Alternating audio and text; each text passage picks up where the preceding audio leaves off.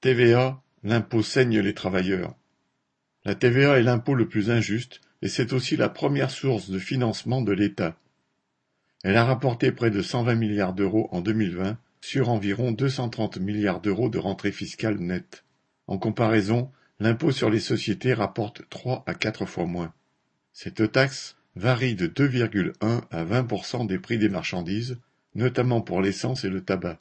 Elle est payée de la même façon par les milliardaires et les plus pauvres, et elle représente une partie importante des dépenses des familles populaires.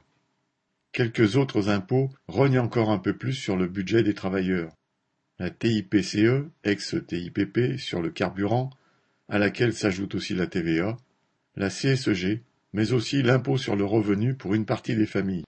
Le terme est mensonger, car les travailleurs n'ont pas un revenu qu'ils tireraient d'une affaire ou d'une rente. Ils n'ont qu'un salaire qui est le fruit de leur propre travail. Il n'y a aucune raison que les travailleurs soient ponctionnés pour faire fonctionner un État dont l'essentiel des dépenses sert à aider les capitalistes, lesquels s'enrichissent déjà exclusivement de l'exploitation du travail. Charles Legoda